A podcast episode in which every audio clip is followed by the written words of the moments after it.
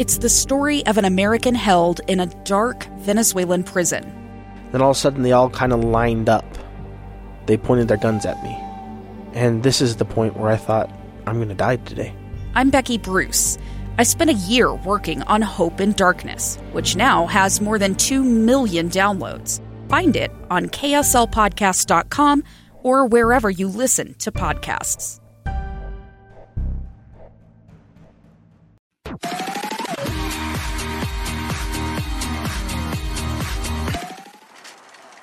This week on KSL Plus. I think part of the issue is you don't really know. You've probably noticed it online or on store shelves. So people are buying a lot. They're demanding a lot of stuff. You may have felt it at the checkout. A huge 6.2% jump in consumer prices nationally and a 7% jump in Utah. We haven't seen this kind of inflation. We haven't seen 6.2% uh, in 30 years. It was 1990. It's a perfect economic storm. Shipping delays. I, I would recommend people go out get your Christmas presents now. Product and labor shortages. Don't wait until the last week. And inflation. Because it might not be available and it'll probably be more expensive than it is today. I'm Matt Rascon, and this is KSL Plus. And at the start of the holiday shopping season, we're talking about supply chain issues and all of the not so merry things that come with it.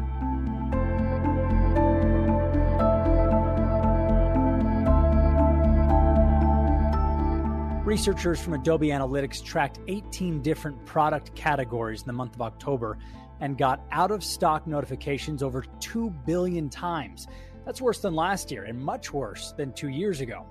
The supply chain does seem to be showing signs of improvement, but the last few months have shown just how fragile it can be. Little things here and there that just kind of add up to a few extra dollars. And it's not just hitting consumers, but schools too no matter how difficult it's become. We definitely need help to find food. We're just not able to get our deliveries in. And workers.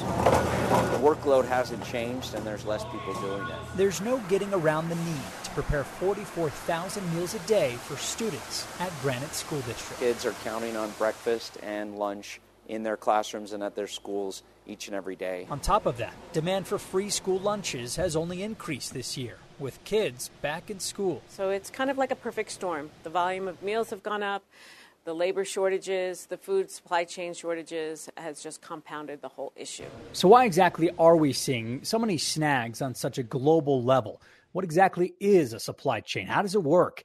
And why does it seem to be broken right now? So, I think most people think of it in terms of products and that either they can get a product at the store or they can't. I think supply chain professionals tend to think of it more as a series of processes or the whole system that's in place to produce things and distribute things to consumers. I sat down with Scott Webb. He's an associate professor of supply chain management at BYU. Here's our conversation. The other way I look at it that, that makes a lot of sense to me is it's actually the, the team of companies that work together to get stuff kind of from an idea all the way down to the store shelves. And uh, a good example is the iPhone. Um, it has something like 140 different suppliers. So there are 140 different people in about 30 different countries that supply the parts for the iPhone. And the supply chain is bringing all those parts together manufactured in the factory, and then they fly iPhone iPhones when they're finished. They fly them to the United States from Foxconn in China. So supply chain is kind of that whole series of processes to get the iPhone from all the pieces, parts to finished product and, and in front of the consumer. So when we look at just off the coast of California, all these ship containers that are sitting there, we see these big semis carrying these containers that have nowhere to go, you know, in different neighborhoods and things, and dropping them off in random places. Uh, what are we actually looking at? That's actually kind of the tail end of the supply chain. So it's it's almost complete at that point. Um, and the main reason is the vast majority we're, we're more of a consumer nation than a producer nation. So we we consume a lot more than we produce. So at the port of Long Beach, they're mostly finished goods coming in. So they've they're products that have been made usually in China, and um, you know they brought them by ship to the United States. And normally that's a really fairly reliable process. You know, you, you, in the past, I've always told students, say it takes about 20, 20 plus days, just a little over 20, to get from the port in Shanghai to the port in Long Beach. And, and now it's their ships have been there for six months. Wow how would you describe the the disconnect? Yeah, actually, it's a super complex problem.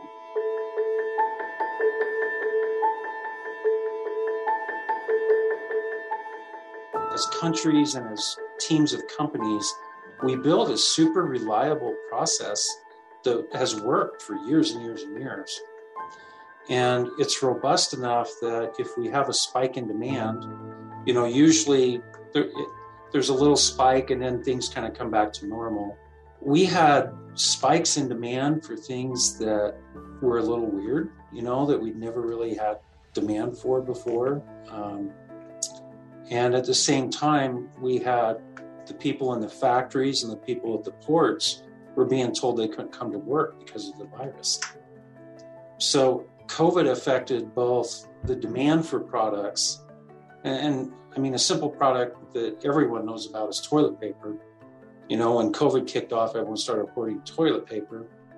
The demand for residential toilet paper, the small rolls, went sky high, and the demand for commercial toilet paper just plummeted because no one was at work. But the factories didn't have the capabilities to switch between, so we kind of, you know, we ran out of the residential toilet paper and had had a surplus of the um, the commercial toilet paper. Um, so that's one thing is we had demand just shot up for some things, uh, toilet paper, pressure treated wood, um, computer chips, and at the same time, demand for other th- things really dropped that we were used to making on a pretty consistent basis. And then people were being told you, you, you can't come to work because of COVID or the number of people coming to work was severely restricted. So factories had to shut down and ports had to, the ports didn't shut down completely, but they went to really minimal manning. So for a period of time, you know, you just didn't have enough people to unload ships. Truck drivers were just being worked to death because they, um, the the new demand for things in the United States required truckers to to really be able to to move stuff quickly. And that's been a continual thing. We've had a shortage of truck drivers for years and years, um, hmm.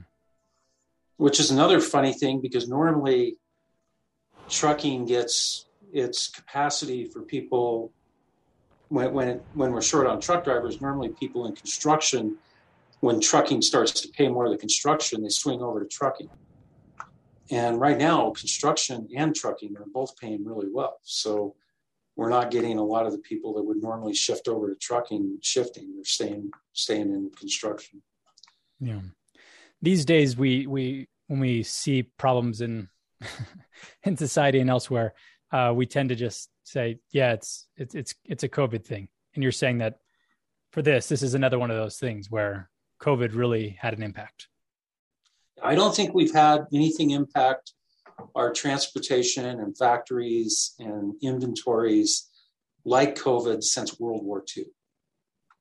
Wow. And the biggest the biggest difference between now and World War II is in World War II, um, you know, the government rationed goods, and I I don't think we're quite there yet, but it's not inconceivable to think that in the future we might have to start rationing things.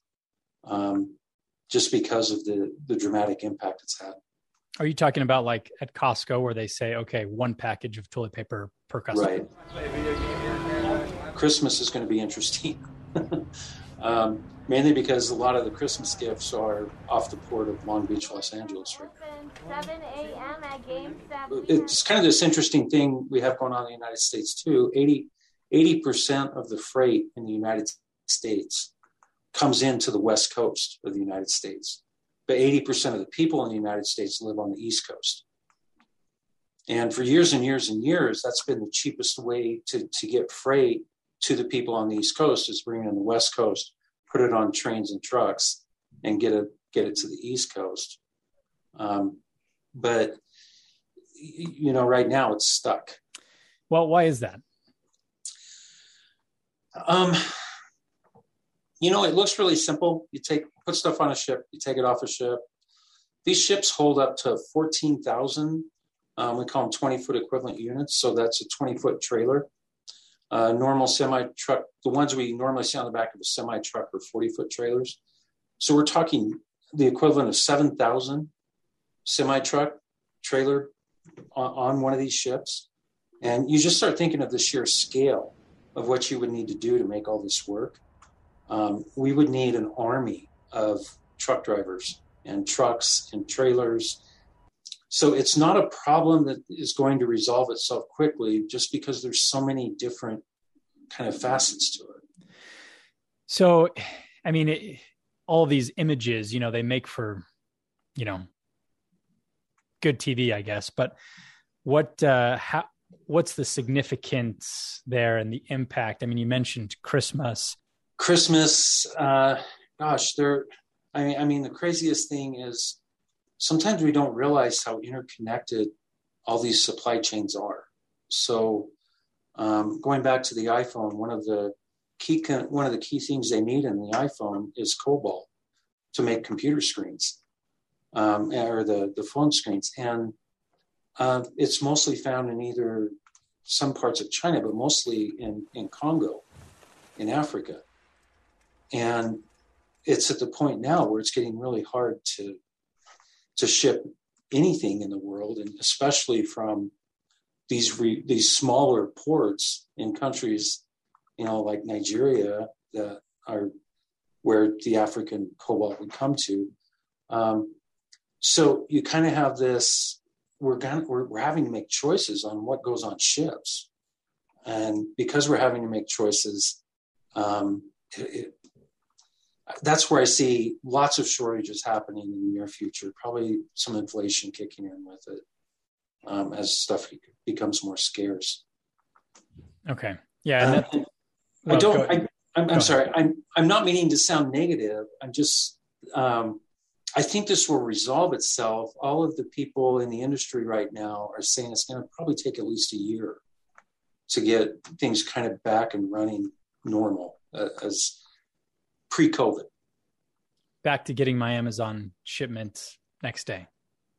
Um, yeah, Amazon Amazon's kind of the master at the last mile part of the supply chain, so getting stuff to your doorstep. Um, it'll be interesting to see what happens on their supplier side, so the people that get them stuff to sell. Right. So, what does that actually look like when I go to either online to get do my Christmas shopping, or even just to the grocery store? Um, grocery stores are going to be really interesting, part, partly because we're we're a little spoiled, to be honest. We we go to the grocery store and we expect to get bananas, right? And ban- bananas come from Central and South America, um, but they're there every day, and if we start to prioritize other things over bananas, uh, that banana, you know, bananas could disappear very quickly from stores because they have a really short shelf life. So um, it kind of depends what our priorities are. You know, if our priority is to keep people, let's keep the food supply chain going. Um, I, I think grocery stores probably probably will be okay, and part of that is a lot of our food too is is grown domestically.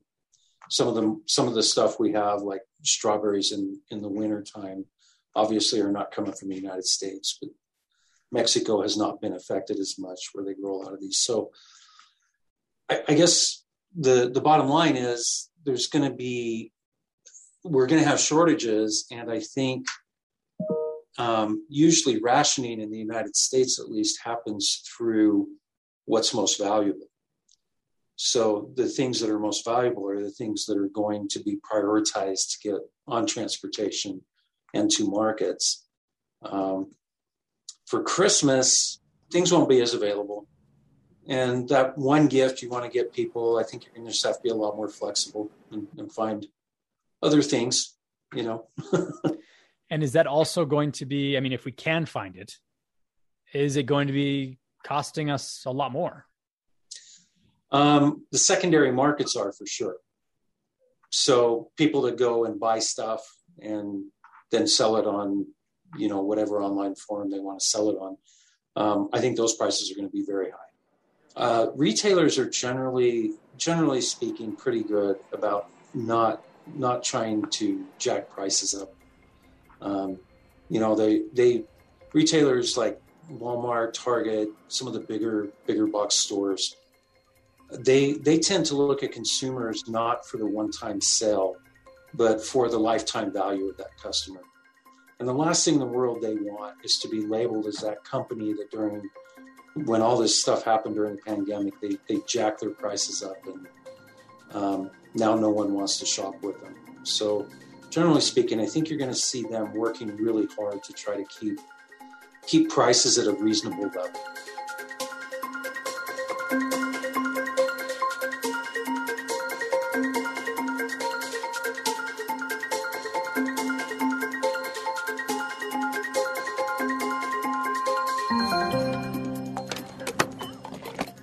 That's why gas was so inexpensive through COVID was there was just a glut on the market. And then since demand has ramped up, um, it's not keeping up. The the supply is not keeping up with the demand. Plus, the during COVID, it shut down a lot of the domestic production of fuel, and it's expensive to ramp those things back up.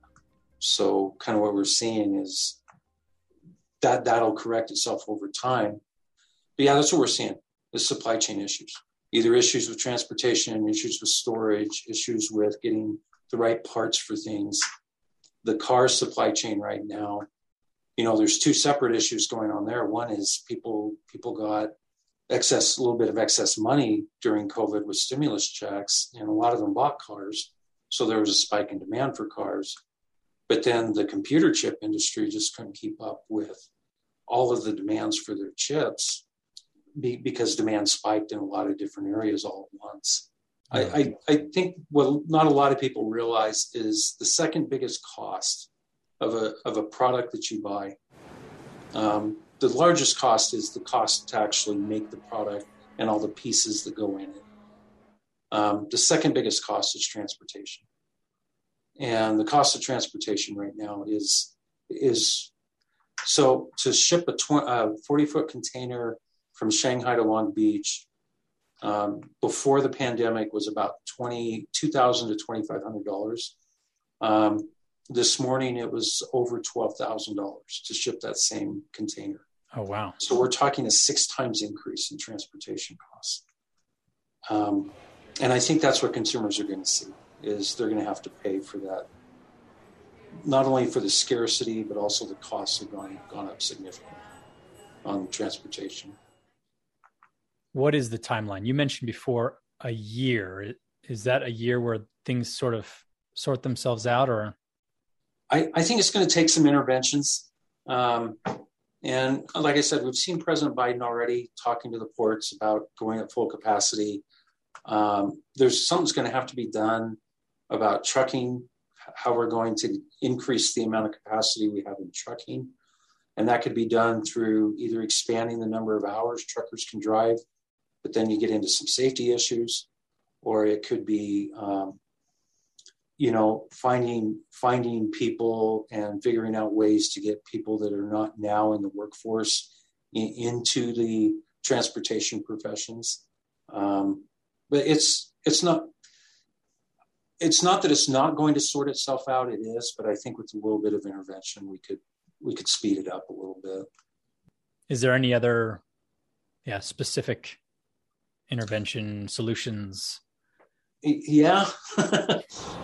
so NAFTA is one. If we change NAFTA so that truck drivers from Mexico could drive on American roads, uh, more right now they're restricted to the number of miles they can actually drive on American roads. Um, if we lifted that restriction, we would have a lot more truck drivers available to drive trucks. And I'm not quite sure the technology is 100% there yet, but autonomous trucks are they're coming in the near future um, maybe five years maybe 10 years um, if we could speed that up it pulls drivers out of trucks so that basically trucks are driving themselves. And the nice thing about that is is not that you're taking a person out of the cockpit. It's actually that then they can do what's called platooning, where several trailers are following one truck. So it's almost like a train on the road. Um, and it, that's more of a legislation thing, to be honest. Um, laws need to be passed to allow that to happen. Um, and then, you know, there's uh, on on some of the shortages, rationing is one way to to just kind of set a new status quo so that we're not consuming so much of things so that you know for for a period of time if we could ration things a little bit um, then it might allow the system to catch up a little faster than it is now. I, I will tell you though americans we are just not very good at rationing. We're not very good at having someone tell us what we can buy and what we can't buy. It's just we're pretty individualistic and it's kind of against against our our own nature. so let's say things sort themselves out in the next you know y- year or two or, or whatever it looks like. What about those prices though? Do they stay high? Does does this stick around? Well, what all the research shows us is generally what happens when you have a spike in demand like we've seen for things like pressure treated wood and cars and some of the other things where there's been a huge you know huge spike in demand. And prices go up.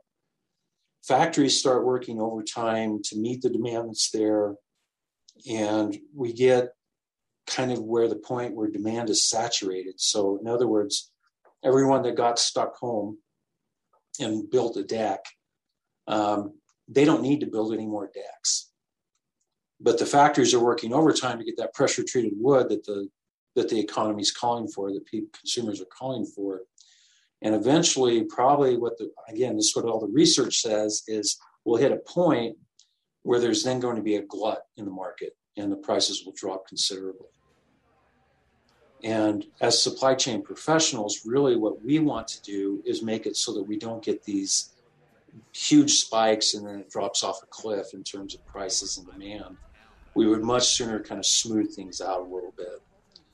Um, and that, that's that's kind of why I think rationing is not a bad idea, is because it would help, you know, help with that spike in demand so that companies aren't reacting to it so much, and then um, it'll help soften the, the blow when when there's a glut on the market as well.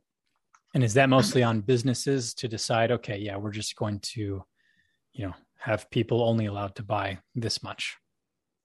Um, that would be nice, but businesses are really, I, I mean, they're in business to make money. You know, that's, and I think when the demand's high, they're they're going to want to produce to to meet people's demand. They don't want their customers to be disappointed with them or to to feel like they can't provide. I, I actually think it's more on the consumers. And like I said, that in the United States, that's really difficult because as consumers, we're not very good at like saying, I, will do without a car for the next couple years. Right. um, okay. Well, if we can sort of recap, uh, if I were to say, you know, uh, how bad is the supply chain issue right now? How would how would you describe that? I again going back to World War II, I don't I don't think we've seen anything like this on the uh, supply chain side of things since World War II. Collapse. What what does that look like, and what would put us over that edge? I hope it doesn't happen. I if it collapsed, it would mean that there would be pretty much no ocean transportation, no ocean freight. Most grocery stores, most big box stores keep about a three to four day supply of inventory at their distribution centers. To be quite frank, I don't think that would happen. I, I really think the governments of the world are invested enough in this problem right now that I, I think it's going to resolve. And then to summarize uh, the impact on the consumer, uh, how would you describe that that impact right now? I, I think there's going to be some inflation, and uh, mainly because of scarcity which means there might be empty shelves in stores or things that you're used to seeing that were very available are not going to be available, and because that scarcity, you're gonna you're gonna end up paying a bit more. Um, again, for Christmas, I would I would be very flexible about what you think you can get for people, and be open to maybe time is the most valuable thing you can give people this Christmas.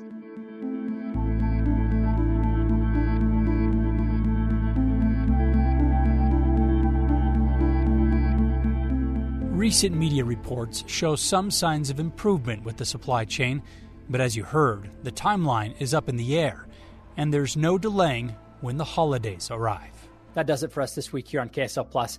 I'm Matt Rascon, and we'll see you again next week.